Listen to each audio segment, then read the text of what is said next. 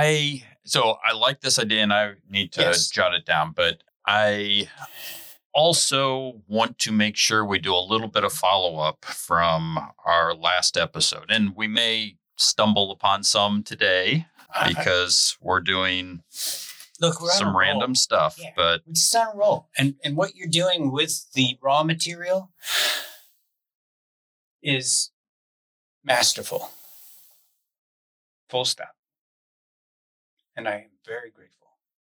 Full stop. well, thank you. And thank you for letting me try to figure out how to share you with the world. Thank you for thinking I'm worth sharing. I had no such feelings. I, I even write and I just think Yeah. messages in the bottle and I'm just throwing them in the ocean and I hope I'm not polluting. Yeah. That's honestly the most I think I'm worth. I hope this isn't pollution. I hope everyone's not throwing bottles and then we have glasses everywhere and I can't walk the beach because I keep throwing so many f***ing bottles. you know, when I get to my last day, I may look back and say, you know, how much did I really accomplish here? You know, did the bad stuff outweigh the good or vice versa? But I will know in my heart that at least I tried something, at least Mm. and I, who knows if it's the right message or the wrong message but Let the message stand for itself. Yep. Yep. That's what the truth does. When you speak it, it doesn't have to be defended. You just have to speak it, and then it defends itself. all right you want to silence your phone Oh gosh, yes, and thank you for noticing. I didn't. I was listening, so do you. I heard that Yeah. noise, but it didn't hit. that's my- why see that's what proves that you're such a good listener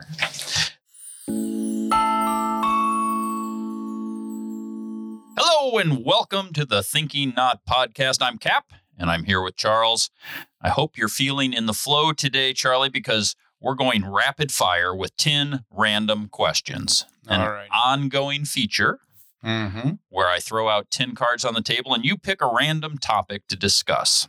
So I'd ask you what's on your mind today, but it doesn't really matter because the cards hold your fate. Your future just became your present in 10 brightly colored cards. Are you ready to get started? As always, what do I know? Charles is ready. I'm ready. And we hope you are engaged and ready for our discussion today. Charlie, let's grab a cup of coffee and chat.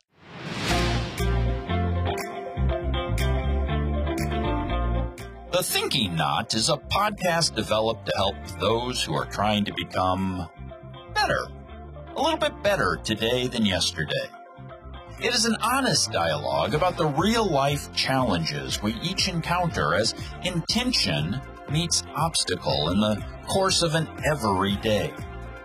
In our conversation, we weigh rational thought against our gut feeling of what is right, and we forge a path together using what is in our hearts if we can all just awaken and get into rhythm with that beat. Thanks for joining today's discussion.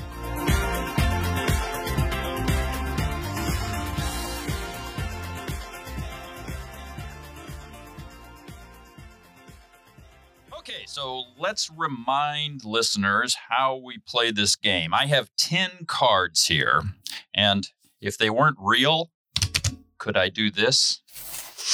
All right, uh, on each card is written a prompt from one of five categories. The categories are current events, reaction to a reading, personal, what would Charlie do? And by the way, um, the 10,000 bracelets you asked me to order, they're on back order. Uh, China's got some some uh, shipping issues going on, but I they will get here. So, uh, and then uh, final. I am on the floor right now laughing. and then final category is quizzical query. And I spread them on the table. Charlie picks one. I read it, then sit back and enjoy my coffee while he talks for a while. Oh, That's that's the reason why this is really one of my favorite episodes. Mhm. Uh, finally, I either play a bell sound or a buzzer to indicate if he got the answer right, and then award him a score from a negative 11 to positive 9 at the end. We tally the score because really isn't everything a competition and see if he's beaten his highest score. And of course, I just made all of that up to see Charlie break out into a cold sweat. all right, not the first part. We do have the cards scattered on the table. And Charlie, whenever you're ready, go ahead and pick one at random. I I appreciate how much we want to re- just get into this, but there's part of this process that uh, the reader should, uh, the reader, the listener, I would like for you to just be clued in. This is a throwback almost to the old radio transmissions uh, broadcasts that predated uh, television. We are doing everything, even with sound effects. He flipped the cards into the microphone. We're going to have other sound effects to come, apparently. Um, I thought we were just talking, but we're putting on a production. That's right. That's right. Which it's is- turned into a show. Which is wonderful. Which is like it didn't start out this way, but at we had a conversation now. and a show broke out. That's right. That's right. And and and and this is like okay, let's have some fun. I'll choose this card. Okay, the orange card in the middle. All right, this is a reaction to a reading, and this is something that I've read in the last week and noted a passage. I'm almost sorry you picked this because I have a feeling this is going to turn into a whole episode. So I would ask you to Keep it brief. Ju- well, not let's keep it brief, but let's just do it this way and give them a taste of what may be to come in a in a future episode. All right. All right, so here's the here's the passage that I read. Imposter syndrome sends similarly flawed evidence. And if you don't know yourself and appreciate the breadth of your skill and experience, that evidence, absurd though it may be, will be damning. It will leave you trembling when instead it should roll off your back. I can't possibly rise to this occasion, you'll think, even though your own history clearly indicates otherwise. If you can ex- access that history and identify your successes and your proven proficiencies, it becomes easier to refute that voice of doubt. And this is from a book called Promises of Giants by John Amaechi, which anybody out there that is in the least bit interested in leadership and corporate culture, I strongly recommend it to you. So, Charlie, your your thoughts on that? Well, honestly, what corporate uh, organizations are attempting now, it seems. Uh, I mean, I do a lot of reading too, not quite as in depth on the subjects as you do. So I'm not trading expertise here in any fashion. What I'm expressing is that as I keep my finger on the pulse of what seems to be happening in corporate, um, it's becoming the words you know, nimble, flexible, fail fast, all these things that you know um, are the buzzed uh, terms of the present thinking or or organizational. I mean, we're all trying to adapt. That is the nature of uh, something that's vibrant, something that has juice. Um, it also will somehow mirror what we're doing internally as a person. We if I awaken to something about myself personally, I will try to implement that in my life. And if I am in corporate life as well as my personal life, so to speak, like there's a difference. Mhm. However, I behave differently in one world than the other we do. and sometimes the uh, skill sets that a caring corporate individual can bring to that environment can spur somebody to, to look at themselves, their own personal life. I can learn something from a business seminar that I can feel might have some personal application. It's difficult because nobody's holding me accountable at home in my personal life, wherever that is again. But in corporate world, there's certain levels of behavior that we have discovered need to be accountable for. I don't want to say enforced, but if they go on, the environment and, becomes and it toxic. completely yeah well yes and completely different in different environments right so Right. some some organizations have very little accountability throughout the organization others tend to go overboard on accountability Right. particularly kind of the the high flying Mhm. as i kind of think of them or envision them The win at all costers. Yeah, yeah, yeah. Well, th- uh, this was just a taste. Uh, there's a lot to unpack in that because my spirituality or th- the things I can't really explain, I still feel in a corporate environment.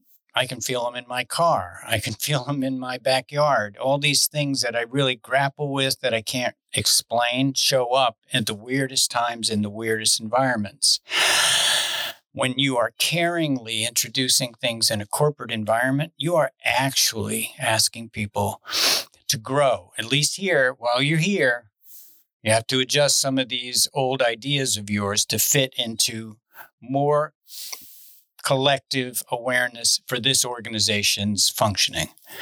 That's all it is, just elevating everyone's generally agreed to level of functioning. And when you can create it sufficiently that it's mostly positive, as you suspected, assume positive intent. What begins to happen then is unpredictably beautiful and positive. That's my answer so far. Hmm. We stumbled into a little conversation the other day um, as we frequently stumble onto topics but we stumbled into a conversation uh, about imposter syndrome. And i'm not going to identify what we were talking about because it's personal but you know we kind of stumbled into this notion of imposter syndrome. And uh, we started talking a little bit about the pressure that's put on people uh, and that they put on themselves a pressure that they then can't live up to Mhm. and Mhm. you know what this quote and part of the reason why this quote stuck out to me is because it was something that we had discussed when i read it and you know it really is and it ties in so well with a topic we talked about around self-forgiveness too is how are you measuring yourself? Are you measuring yourself when you do something when you make that mistake that's inevitable are you measuring yourself against a level of perfection or are you measuring yourself based on what true history is because you haven't been a failure your whole life. You've succeeded at things. And so is there value in being able to uh, look back and say yes that was just a mistake and i know it because here are the five times that i did something right this week or, or whatever I truly picked the wrong card for a short. yes Segment. you're right yeah and we can leave we can leave it we can leave it No, but it's a huge topic. It and, is. and it's so important. So I don't want to like leave it lingering. This is not a teaser uh, of an episode. Uh, so if we don't get to what anything else, let's just stay here. We a lot of us feel that in the imposter, it doesn't have to be in every area of my life. Some areas I do feel like I have a core competency in. I don't care if it's chopping wood or fixing a plumbing leak or driving a car or maintaining a household or whatever it is. There's certain basic core competencies, but that's how I look at them. I look at them as rather crude, crude, primitive. They've got to get done, but there's like, oh, it's boring. You know, it really doesn't challenge me very much. I can almost do it with my eyes closed. And that's what I tried to do. I try to do the boring, routine aspects of my everyday life, which I think is precious to every second when I'm thinking about it. But when I'm not, and I'm just bored, like I've got to wash the dishes, I check out.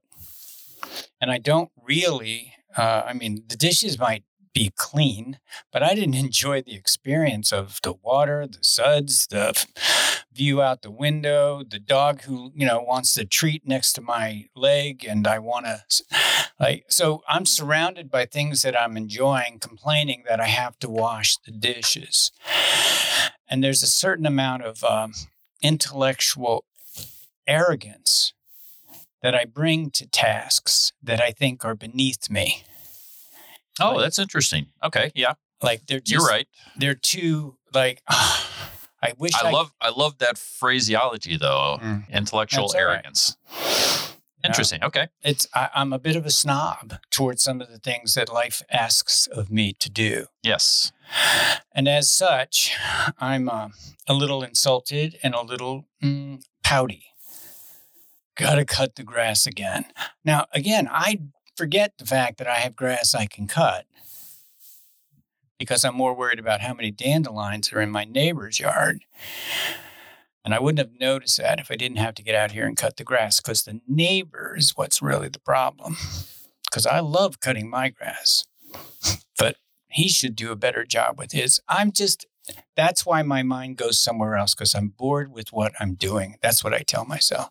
So I start looking around everywhere else It's- uh, instead of enjoying what I'm doing, which is I'm outside mowing a lawn in a obviously it's not in the rain so it's probably a nice day so there's so many factors that are involved in mowing the lawn that i can appreciate and all i am doing is thinking like i hope this is over soon so i can get in sit on the couch and watch some football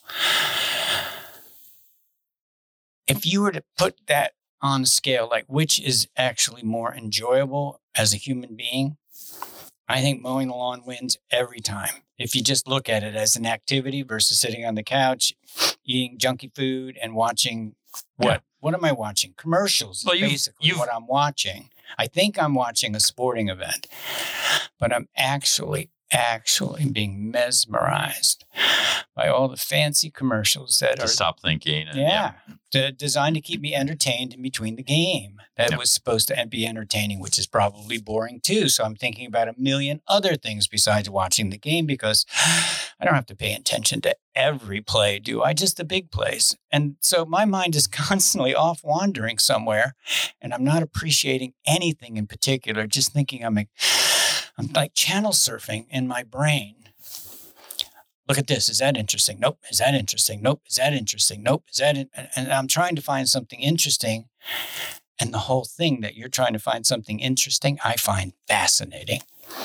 Look at you trying to find something interesting with all these interesting things around. So I start asking you questions. Well, what do you want to overlook about this? Because I found this fascinating about this. And I bring your attention to something that you are, I'm pretty sure as a human being, are going to find interesting too. I just have to bring your attention to it. So I'm not a genius. I'm just paying a little bit more attention and slowing down a little bit more than most people tend to slow down or want to slow down. You slow down, you waste time. You waste time, you waste money. You waste money, you'll fall behind. You fall behind, there goes the imposter. I'm not as good as I pretend to be. Not as fast, I'm not as put together, I'm not as smart, I'm not as I'm not I'm just but I have to try to pretend to be because that's what looks like everybody else is trying to pretend to be. So we're living in this Hollywood sham set. You know, we're just got the fronts of all the buildings, of the facades of what we should look like, and behind it, it is just like, I have no idea. I look good, but I don't feel good, and I don't know why the two aren't connected. Because I started with looking good first rather than feeling good. Because I'm afraid of my feelings, because every time I go to my feelings, they hurt. So I seek to avoid pain. So I avoid my feelings. I seek pleasure. So I look for distractions, entertainment. Yes, I'll use the word sex is very entertaining. And then I feel entertained and unsatisfied. I feel superficially skipping through life at a pace faster than any human generation has ever gone before. And the faster we go, the emptier we feel. Yowzer. Okay, you uh, you took that in a different direction than I saw coming, but I appreciate that. Just to bring it back to the um, kind of the corporate culture aspect of of this. In corporate culture, they do not talk about they, they don't really arm you with how to either have conversations, how to handle feelings. And I promised this on an episode before. I can't remember which episode, but at, at some point I'm going to share a story. Maybe we'll do a corporate culture episode and I'll share a story. I would love of, to hear all uh, about it. uh, of an episode I had with with corporate culture and how I resisted it. Um, but it was it ended up being hugely rewarding and eye opening for me. So, um, Charlie, why don't you uh, why don't you go ahead and pick another card? All right. And uh, for the listening audience, uh, if this has been unsatisfying to you, we're not exactly finished with it either. So bear with us as we bounce to one more card. I'm choosing fuchsia. Excellent. Okay, uh, this is quizzical query. Oh, and this is written by me to you, Charlie. Alrighty. So, one of the many things that I love about you is that you're genuinely thankful for almost every moment. Uh, I have known you to occasionally be angry every once in a while about politics or tennis or stupid people, but uh, I'm not sure I've ever seen you regretful unless you unintentionally hurt someone. Tell me how gratitude plays a role in your life and how you intentionally practice it. And what do we do with those moments that we aren't grateful for? Geez, Cap. Um, thank you for that question. So I start talking about gratitude, feeling very grateful. So it's not uh, a feeling that I sit back uh, with my morning coffee going abstractly, oh, I'm really grateful for uh, my friendship with Cap. No, my gratitude starts with I'm glad I can sit and lift a cup of coffee to my lips. I'm glad I don't have to have someone do that for me yet. It may happen because I age. That's not a surprise. That's not going to come as a shock. You know, I started in diapers. I'm going to end that way, so they say, unless something else happens, and that's okay as well. But my point is that gratitude is in this moment. I can't be grateful something uh, that might happen. That's it's like that would be so nice if, but that's kind of like wishful thinking gratitude. It's anticipation gratitude, and that kind of anticipation is almost a premeditated disappointment. Because the more I start to think about how exciting it's going to be, and the bigger I make it be, like it's got to be like like this big at least, because I'm really imagining something really good. And so by the time the actual thing happens, the event, the phone call, the whatever it happens, happens, the meeting, and it's like normal. It doesn't have all the mm, anticipation of goodness that I thought. It was just like a regular kind of. They didn't really show up as enthusiastic as I did, let's say. Yeah. I'm I'm ready to be disappointed. I just am. Like they should have matched my level of enthusiasm uh, in getting ready for this just the way I did. And I really have to look at that and say, that's pretty unfair. I have no idea what kind of day they're having. They could have a headache. They could be going through a divorce. I don't know. I've went through several and nobody asked me, is this divorce related? Are you in a bad mood because you're going through personal trauma? No, they just say, hey, don't be such a a-hole. I'm like, if you knew what I was dealing with, this is the best I got. Yep. Right there, I'm grateful. I'm grateful for the idea that I can have compassion for somebody that I don't understand why they had a bad reaction to me, but I know I didn't cause it. And I'm grateful to be able to recognize that in that moment so I don't have to respond and take that on personally. I can respond and take that on compassionately. And I'm grateful for that. So every time I don't do what I used to do, which was not as loving as I would like to be, and I step into it a little, try a little again, oh, even try again. With the same person on the same issue and try to just make a little bit more headway or progress or opening or softening or something that looks more like love than fighting, I feel like I'm so grateful. I'm so grateful to keep trying. I'm so grateful. I, if I'm digging out from under, let's say, a pile of rubble that fell on me, I don't know if I'm 100 feet from the surface or one foot from the surface. I'm still in entire darkness. And I'm trying to tell everyone I meet we are so close to a new breakthrough. Please don't stop digging up. Don't start digging. Stop digging upward because we're almost going to break through. I have, and it's really nice up here. And please don't fault me for saying that. That I've broke through because then, like, where's the next one? I may be in a different kind of underground. Do you know what I'm saying? Yeah. Like, yeah. but it's not dirt. The jury's anymore. not necessarily over. You're just Right. right. But I'm in a phase where I'm not surrounded by I'm surrounded by air, water, light, and not the other stuff that I came from. If you want to use the seed analogy, I've been thinking about this a lot this spring. Like I had a, a shell around me, a protective coating, and it it the meat of me, the essence of me, the life of me is inside there trying to be protected. And every time it pokes it wants to poke out, something goes, don't go out there. It's really, really dangerous. Something could eat you. Something could happen. Something, but in here we're safe. But if I stay inside that shell, I rot. I don't, I don't grow. I don't come alive. I don't even know what I would have been. I just lay there locked as a potential. I could have been a daisy or I could have been a gigantic sequoia tree. I'll never know. I could have been. But if I stay in the seed, in the stay in the shell, I am protected. Nothing's going to necessarily, well, birds might eat me, but that's a whole other analogy. Some things do eat seeds, is what my point was. But I feel like I'm safest as a seed, but I'm most uh, not alive as a human being.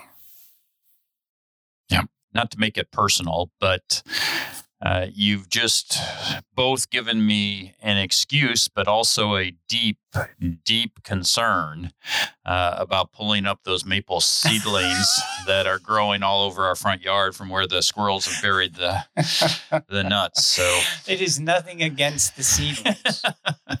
That's what you go and you tell them. Like I'm, you're a beautiful life form, but you're not. You don't belong here. You didn't know that. I'm not angry with you. I'm not going to replant you. There's plenty of you around. just this dozen or two dozen, just not here. all right, Charlie, pick another card. Oh my goodness. How are we doing? Because we have a time constraint. Yes. We're good. My bad. Okay, this is personal. We all have turning points, moments in our lives where we recognize the need for change. What was one of the turning points in your life that got you here? Cap, I think my whole life has been turning. In some ways, it, it, felt like a spin. I was doing so much turning. So I have used the uh, visual of a spiral before. Um, the way that the core issue of my humanity uh, and and my perspectives towards it and my awareness of it can be spiraling in one of any number of directions, but I try to say I can spin up towards love and openness and, and expansion, or I can dig down. And when I go down there, it's not necessarily bad, but it's not nearly as much um, fun or as enjoyable. It's it's deep, it's rich, it's slow. It can be a bit. Mm, it's like it's got history down there. There's some real connection to evolutionary threads that I have no concept of. I can't explain, but it's in my DNA. I can sometimes feel like origins of impulses that you go, wow, this goes way deep. This goes way back. I connect to all of this impulse has been the same throughout time. You know, I am connected to this impulse like every human being is connected to this impulse. I'm uniquely experiencing this in this moment. Like I'm connected to music, the way that music can move people. But I hear it individually. And yet I can be in a concert hall with a hundred thousand people jamming like in unison. But we're not. We're individually swaying, but we're collectively experiencing something, which is what we go to do, to do it both, to have an individual experience together with other people. Well, if planet Earth could be considered an arena of sorts, well, we're here to play. We're not here to fight. Well, you could. You could make it a gladiator pit, apparently, which some of us have. Or we could make it, doesn't have to be a three ring circus either. And some of us want to do that. But there are other of us who would like to say, those aren't our only options. Uh, if you want to go do that, if that's okay, but don't demand that you can come and set up your big tent in my kind of way of putting things together. Yours is incompatible with mine. I'm not telling you that it's wrong. It's it's not right for me. I don't want to live like that. But if you're happy living that way, I want you to be happy. But every time you come over to my it's because you're telling me I hate this. I yeah, don't you don't look happy. You I am not happy.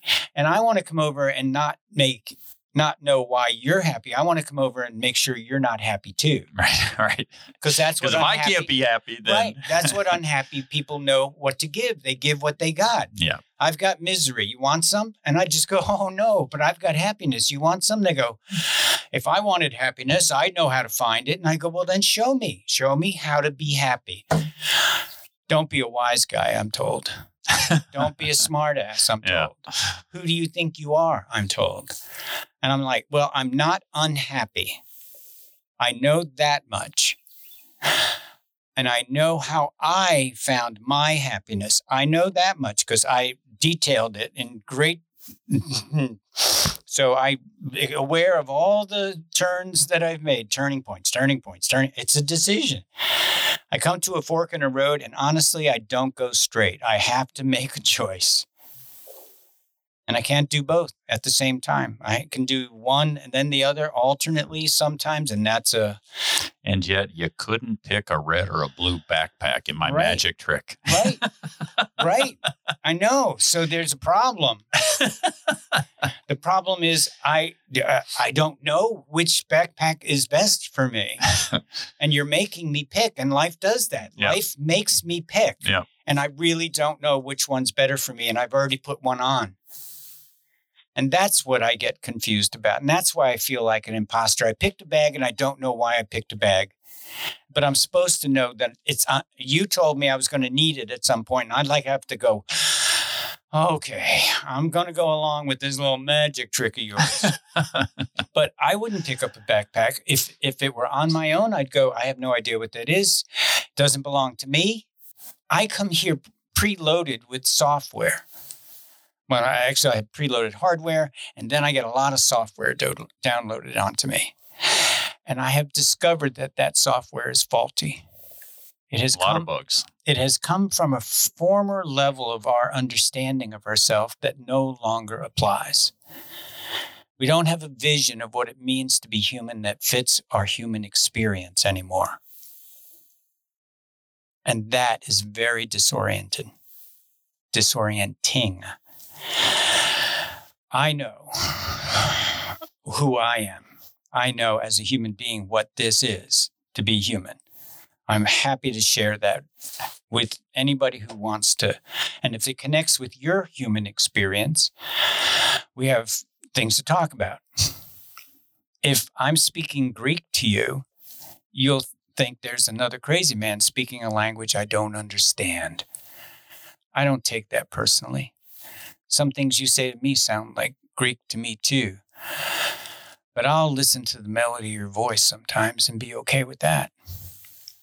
And I don't have to understand what you're trying to say. I can see the kindness in your eyes and say, he's not trying to, or she's not, or they're not trying to hurt me. They're trying to tell me something about themselves. So let me just listen to the sound of their voice, or let me watch them dance, or let me watch them play an instrument, or let me watch them paint a picture, whatever it is, or build a build a boat. What are you doing? And where's the love in there? How are you loving this action? What is this telling me about you? So I don't even need to know the words. I can just watch what you're doing, how you're living. How do you talk to your dog? How do you talk to your wife? How do you talk to yourself in the mirror? This tells me about your human experience. And most of us are not having the kind of fulfilling, satisfying human experience that we sense is just so close.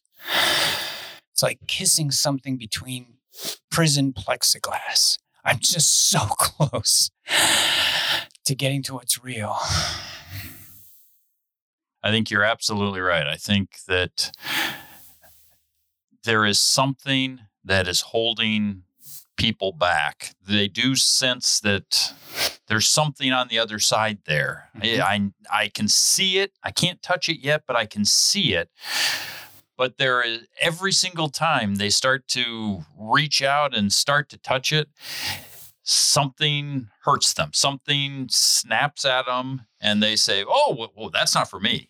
That's that I can't touch that yet because I'm not ready or I'm not good enough or whatever. And so, yeah, I think that we have to find a way uh, to help people understand that the code that they they have and, and, while you were saying that i had this image flash in mind because you know i was in computers from the moment there was a computer and uh, in the very early days going from coder to developing new product new software products mm. you know there came this moment in time where there was a huge change and the huge change was the graphical user interface so back in you know when i first started you know you had these character based screens and you oh, made yeah. you made decisions based on you know a menu was one two three four five and you picked three and and then suddenly this visionary had Steve Jobs uh, had this idea of a graphical user interface where you could pick an object instead of a number, right? You could pick a file folder and and that's kind of that's kind of how I see you. I kind of see you as the graphical user interface, and oh. a lot of us are all still stuck in DOS and and pushing pushing numbers instead of seeing the pretty pictures that are around. Well, I could think of worse analogies for me, so thank you very much. All right, Charlie, one more card. We have okay. time for one more card. All right, we got to go green. I haven't done a green. Okay. Oh, here we go. What would Charlie do? Oh, dude. Okay, let's say you're at a coffee shop and you overhear someone at a table nearby make racist comments. Do you say something or just let it go?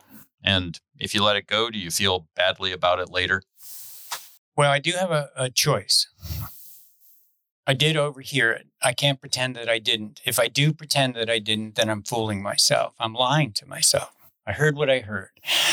So I am, through no fault of my own, I am now in an ethical moment, a moral moment, showed up un- very unexpectedly. And I can not want to be in judgment and I can want to be considerate. So, what I do, because I have lived through this many, many times, is look at the face of the person who was being talked to. I look to see how they, because it's not my conversation. It's an overheard conversation. So I look to their eyes, their self, and see if the two are in some sort of agreement with what was just said, in which case I'm not in the uh, educational business. They're in they're in their reality, sharing a moment of connection, albeit on things that I go, oh, they don't know yet. Okay. Okay. But I ask myself, is this a learnable moment or is this a confrontational moment? So if I want to be helpful, I got to ask myself, how helpful can I be if I attempt to interject in two people who are obviously agreeing to look at the world the same way? I can only be seen as an aggressor. And there's nothing I can do that would be loving or helpful. I don't ignore it. I lift them up. I lift them up and say, they don't know any better yet. There were lots of things in my life I didn't know any better yet either, and talked as perhaps as unaware about other subjects as they are talking about this subject. I'll put it that way. Yep. So if the other person looks uncomfortable, I try to get their eye contact, and they will tell me with their eyes if they would like for me to help them. If they're in an uncomfortable moral ethical situation too because that's who i'm looking to help. The one who's already saying the racist bigoted or thing less than open-minded thing less than equal thing less democratic thing how about let's say it that way i'm not treating all people as if they were created equal that's an american thing it's a democratic principle not a religious one, it's a human one. So we don't, how do we argue about that? And mm, I can't.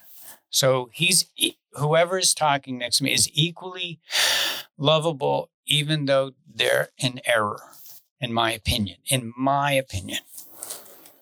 History bears me out. I mean, we are moving towards treating everyone equally. That's my feeling but not everybody's there yet. All right. So the person who might be being injured is the person who's being spoken to who doesn't agree with the person who's coming with a bad attitude. So I look at that person first. If they're not giving me any indication that they're uncomfortable or can't handle this in some form or fashion, I leave it alone. I'm not being asked to help. Sure.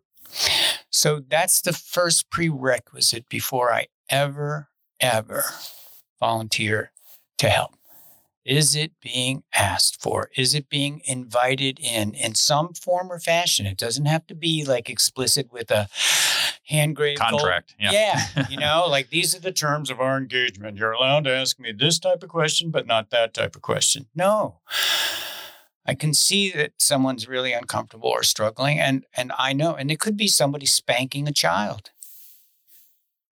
I mean, the issues show up. Oh yeah, and and and they're really deep issues that I don't necessarily know how to navigate lovingly, without coming across as a Karen, uh, whatever that is. Again, I know what it is, you know what it is, but still, it's it's a thing again. So Sorry, Karens out there. I'm sorry. it's just a name. It's just a word. It's just an idea. But it's rough. It's rough.